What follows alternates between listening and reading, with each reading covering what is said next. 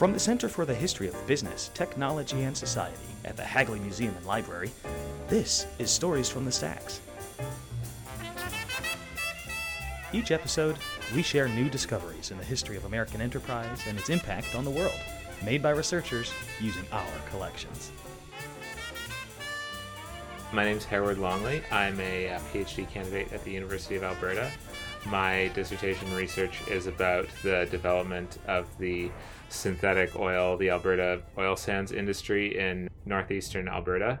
I'm looking at from the context of, you know, the the creation of a resource extraction space and like what that looks like from both like the the business and technology side and then how that you know affects people it changes human relationships with nature on a local scale. So in this case it would be you know the transition from like an indigenous you know pri- primarily fur trading and subsistence economy into uh, an industrial resource extraction focused area. So the the alberta uh, the athabasca bitumen deposit if you will is in the northeast corner of the province of alberta. Um, that's on the west coast of Canada, but before the mountains. And uh, it's um, it's the the it's the Athabasca River Valley, which flows down, which is a river that flows from the mountains from um, near Jasper down to um, Lake Athabasca and the Peace Athabasca Delta, which I believe is the third biggest freshwater delta in the world. Um, and this was uh, this was a, a huge deposit of um, of bitumen, which is like sort of a is a heavy, like slightly decomposed hydrocarbon, which is in huge high, huge quantities. But yeah, my period is looking at um, really post World War II to uh, to the early 2000s. I mean, archival records kind of dry up by the late um, by the late 80s just with the sort of 30 year release deadlines and stuff like that but you know this is a project that's very much concerned with the um, you know the contemporary manifestations of historical problems. Um, but yeah, I, it's one of these depo- It's one of these industries where people have known about the deposit for a very long time. So people, um, you know, from indigenous people to fur traders, have known about the the abundance of this this resource. You know, going back hundreds of years, but you know, the remoteness, the the complexity of separating. Um, the bitumen from the sand that it's in, um, and upgrading that to a marketable hydrocarbon has been a huge pro- problem that sort of plagued people for um, for years. So there's been lots of you know crazy adventures going up there trying to uh, trying to build extraction facilities. But it's really kind of been a technology and an industry that's always emerged in types in times of crisis. So it's um, it's it you know there were pushes uh, one, one big push during the first world war during the second world war the federal government got involved and then after the second world war um, bigger private companies and eventually sun oil got involved and so sun oil which is what i'm the records of which i'm looking at here um, they funded great canadian oil sands limited which was the first um, i would say commercial scale plant and um, and that was to produce about uh, 30 to 45,000 barrels a day of synthetic crude oil. So when you when you extract uh, a heavy hydrocarbon like bitumen, it has to go through what's called a, the hot water separation process. So the it gets they literally boil it, and then the um, the bitumen is surrounds a grain of sand, which is separated by a layer of water, and that's really important because there's other bituminous sand deposits around the world, but most of them, my understanding is that most of them don't have that layer of water, and that makes it difficult to separate it with it in a cheap way. So they boil it, and then they once you they skim the bitumen off of the surface, and then um, and they put it through the um, the fractional distillation process. So it, like they they heat it to like 400 degrees and then the various level the various weights of hydrocarbon rise in a vertical chamber and they can and and the the the the extract the upgrading process they separate out the various different grades of hydrocarbon and they can synthesize them. So this is the the synthesis so the uh, synthetic. So they can synthesize them into a marketable hydrocarbon that can be processed by conventional refineries. So what's i think the the, the grade of oil in in contemporary in contemporary language is sweet synthetic and that is up there with um, with light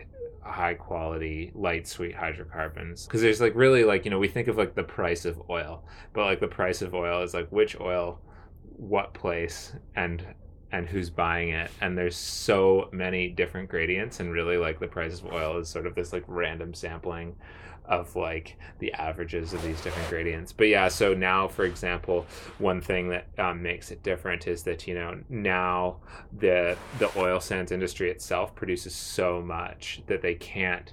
Not all of it is upgraded uh, into into synthetic crude oil. A lot of it is sold as as dilbit diluted bitumen. So they so they actually pump up a lot of super light um, uh, diluent from the south. So I think I think I think some of that comes from the Bakken, um, and then they mix that with the uh, with with bitumen, and then so then they get like a pipelineable because if raw bitumen can't be put in a pipeline, so then they can then they can ship that to southern refineries that are capable of producing of capable of processing heavy oil. This is actually one of the big issues with the keystone xl pipeline is that there's all sorts of heavy oil capable refineries on the gulf coast. Um, and so this allows companies to um, to build uh, pipelines that are to, to, to build extraction facilities that don't have to have as much upgrading capacity because that's super super super expensive to build mm. so the hagley museum uh, holds uh, the sun oil archive and uh, that has um, various or a huge mountain of papers from lots of different projects. And so uh, a lot of what it deals with is the uh, a lot of what i'm finding is is documents from like the mid 60s to the mid 70s um, that deal with like the financial and like high upper level management um, of the of the great canadian oil sands facility. Because post 1978 i believe it was incorporated as suncor which is now a predominantly canadian owned company, and I think it was kind of hived, hived off. I don't really know the details of how it got hived off, but I think it's actually separate from from Sun Oil now, um, or Sunoco. Um, but yeah, so what I'm finding is uh, there's a lot of presidential papers. A lot of this stuff, a lot of the stuff is like the detailed um, finance because this was a crazy project for them to, to build. One thing that's kind of interesting that I'm one of my questions is that you know in the mid in the mid 70s, uh, uh, like in response to the OPEC crisis, that was when the synthetic fuels industry really took off. You know, that's when Exxon was getting involved in, in with Colorado oil shales, and like this is when deepwater drilling really took off. And but Sun was involved like a good 10 plus years earlier. And so it's really um, it's really kind of surprising when you look at it in a historical context because I think they spent they originally agreed to spend 67 million 1970s 1960s dollars which is inflation adjusted about about eight times that in 2015 which is a lot of money by the time the thing was actually built i think there were 260 million dollars in which is like almost 2 billion which is a huge amount for a company like that it, you know it's really interesting because a lot of this was uh, you know private um, this is a private company. It was still owned by the Pew family. So apparently, J. Howard Pew was uh, super enthusiastic about um, about synthetic oil because he was really concerned about energy security. He hated communists. He was a big, you know, conservative who wanted North American energy security. And so they pumped a lot of money that might not have been um, so forthcoming in a publicly. Uh, in a public company. Um, but it's quite interesting because after there was a there was a the Sun Oil merged with Sunray DX, which is another oil company in um, think it was 1970. I, I, don't, I have to pull the date on that again. Um, and there are all these letters from shareholders suing, uh, so people were suing Sun for misrepresenting the liability and losses that they were taking on in northern Alberta because they really they weren't just building what I'm learning from from the from the from the records is they weren't just building um, they weren't just building the the facility they were completely transforming the entire region. They were building roads. They built a bridge across the athabasca river which is this huge river. It's one of the biggest rivers in canada.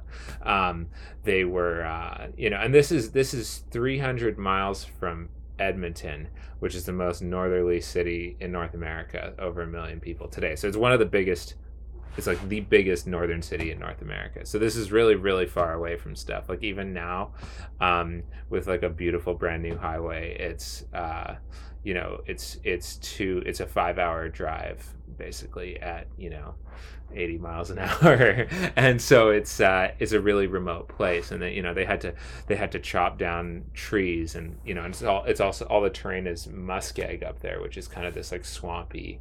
Um, swampy, muddy uh, terrain, and so in the summer it's like almost impossible by uh, by by vehicle, and so you know they're they're using these like uh, bobcat style or like bombardier like like almost like snow snow machines snowcat style like tank things to get in get in there and just yeah so um, yeah and they had to build hospitals and housing and all sorts of stuff my understanding is a lot of their Middle Eastern supplies were compromised during the Suez Crisis in 1956. So that sort of like coalesced their resolve to, to try and build mm. build um, build a project in in northern Alberta. But one thing that you know this comes a little bit later, but one thing that really differentiates uh, the the bitumen industry from other synthetic oil operations in other parts of the world is the amount of government investment. Like there is a huge amount of uh, public finance, um, debt debt guarantees, tax uh, tax modifications. Um, they did they, they like Great Canadian Oil Sands did a huge um, share distribution to to the public in Alberta. So um, you know other other historians. Um, like so for example exxon was really involved in syncrude which is the other bigger plant that was built in the 1970s that was sort of happening along the same time uh, at the same time it was planning that as they were finishing sunk uh, Great Canadian Oil Sands.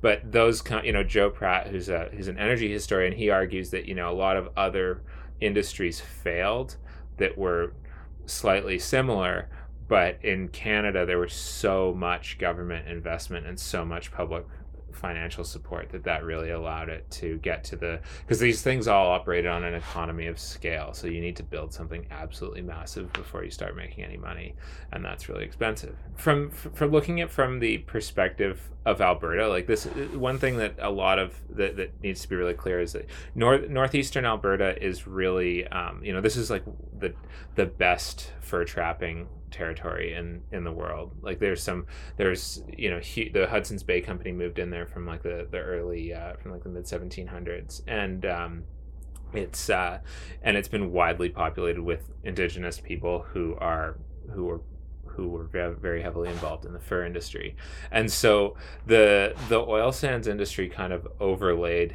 that or interfered with that um, with that geography. And so, for example, like the the the tailings pond site was uh, for the for the um, for Great Canadian Oil Sands was built on top of uh, Tar Island, which was um, the summer hunt camps for all sorts of indigenous people in uh, in in in in the in that part of the region. So the nearest settlement would be Fort McKay, and so you know there's there's a lot of um, and then and, and all these things were built like right beside the river. And there's a huge there's a huge process of you know when you when you're separating the um, the hot water separation process involves the creating the creation of massive tailings ponds. So you have to dump all this um, this polluted water uh, it somewhere. And so they were filling up this island basically which is right in the middle of the river.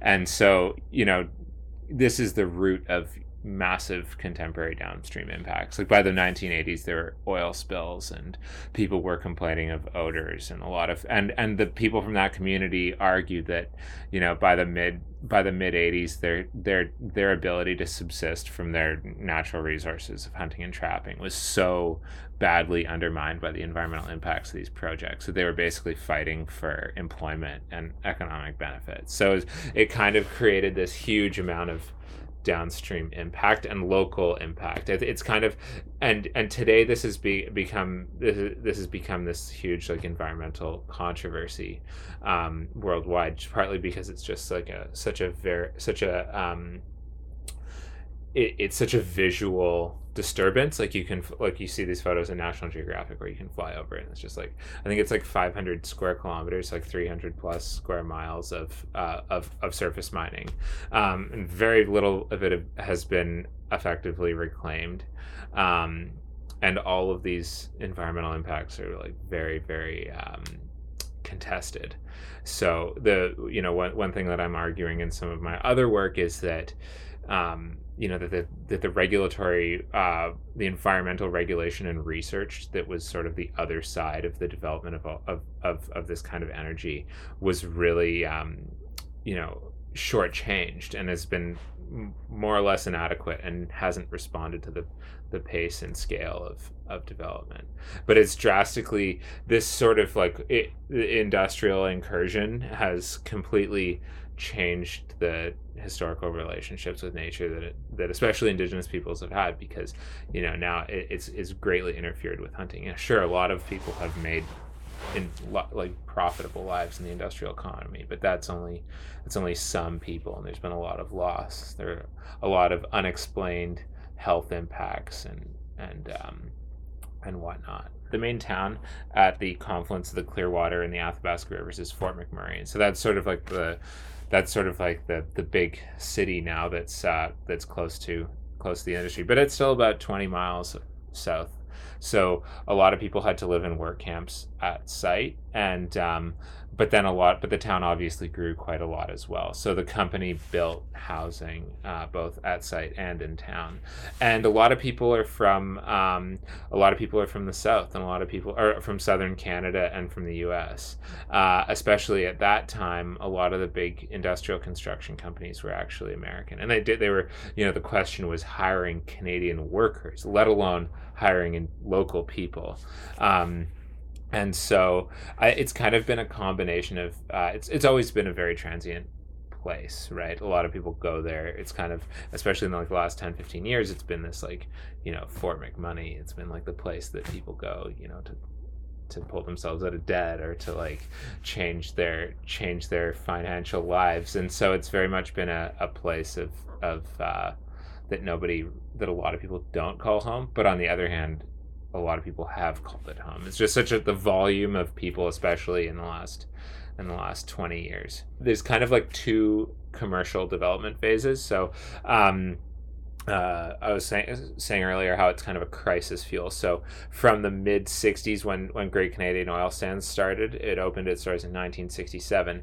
Following the OPEC crisis in uh, 19 from 1973 forward, uh, there was a huge increase in development. So the Syncrude project, which is another uh, another project that was even bigger than than uh, Great Canadian. That that opened in 1970, uh, 1976, 78, I believe, um, and uh, and that was 100,000 barrels a day. And this and there were all sorts of plans on the table for um, for even bigger projects in the 1980s, and then of course in uh, you know in 1983 the 1982 oil prices started to collapse and so the oil sands i would argue kind of went on went on ice. Like it's still pretty. It's still it's they still maintain the, the existing facilities still sort of maintain production, but there was no new construction until um, until the late 90s early 2000s and then post 9-11 especially the former like, the athabasca region became a part of uh, us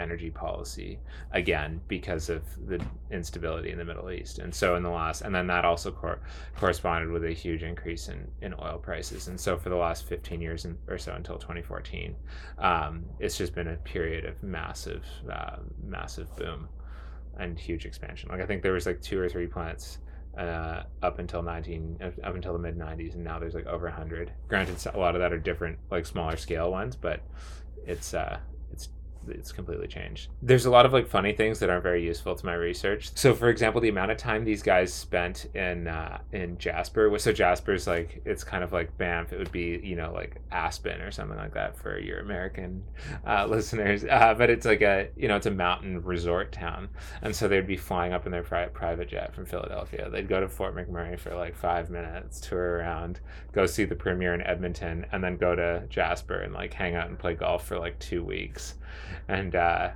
you know all these hilarious memos and things like ordering boxes of cigars to be sent for, to Jasper Park Lodge, which I find hilarious because you know the the next the one memo will be like talking about you know how bad the threat of communism is, and then the next will be ordering Cuban cigars. Um, so that's I thought that was hilarious, but I think generally you know in Canadian archives um, and public archives, it's really difficult to get the corporate voice to get the the the perspective of the companies, and so from my previous research, what I've seen a lot is um, is the company uh, begging for uh, regulatory and tax concessions to try and help finance this project. And what it looks like from only that perspective is that the company is, you know, squeezing the government for all it's worth, and the pub that that increases the public liability, it reduces the environmental regulation, and all these things. But by spending time at Hagley and reading the Sun Oil papers, it shows that the company was um, in way over its head, and that they were uh, very, very challenged by the finances of the project. And um, they spent a lot of time, the top executives and um, board of directors were heavily, heavily involved in trying to make this this project work. And it, you know, it really did a big number on their on their finances. I, I'm a very visual person. I love um, I love photographs and I love um, and, and so so one of the things that I found actually is the original plans for the plant. So there's a giant book with like 400 pages of the of the original hand drawn blueprints. And those are absolutely gorgeous. I think like the drafting from the 19 from that period is just it's like it is each each page is a work of art. It must have taken hours to produce those uh to produce those. So actually getting to like see those and hold those was really amazing. And also the photographic collection. So Sun Oil has a huge collection of um, of slides and negatives and prints of of the production of the of the construction process and early production and all of that. And it's really amazing because I think um, you know, for example, there's a there's a Canadian photographer who did a lot of industrial photography in the 19 from like the the post-war period to so the present, and he kind of talks about how um, George Hunter, I think his name is, about how um, from you know when the environmental movement really became a big thing. Um, it sort of ruined industrial photography because pr- post-war it was sort of this like industrial triumphalism like look at this amazing thing that we're creating. Whereas after that it turned into like you know shooting the plant like through the trees to like show how like nature still survives. But this stuff's raw and it's real and it's uh, kind of an amazing perspective on how these things looked from the inside and how they were built that you don't get from uh, you don't get from contemporary images. And also the quality is amazing. Like it looks like they had contracts with Magnum and like real serious photographic studios and had like top notch professionals creating this stuff. So someone who kind of like finds that stuff so fascinating, that was really cool. Thank you for listening to Stories from the Stacks. For more information on the Center for the History of Business, Technology, and Society and the Hagley Museum and Library, visit us online at hagley.org. That's H A G L E Y dot O R G.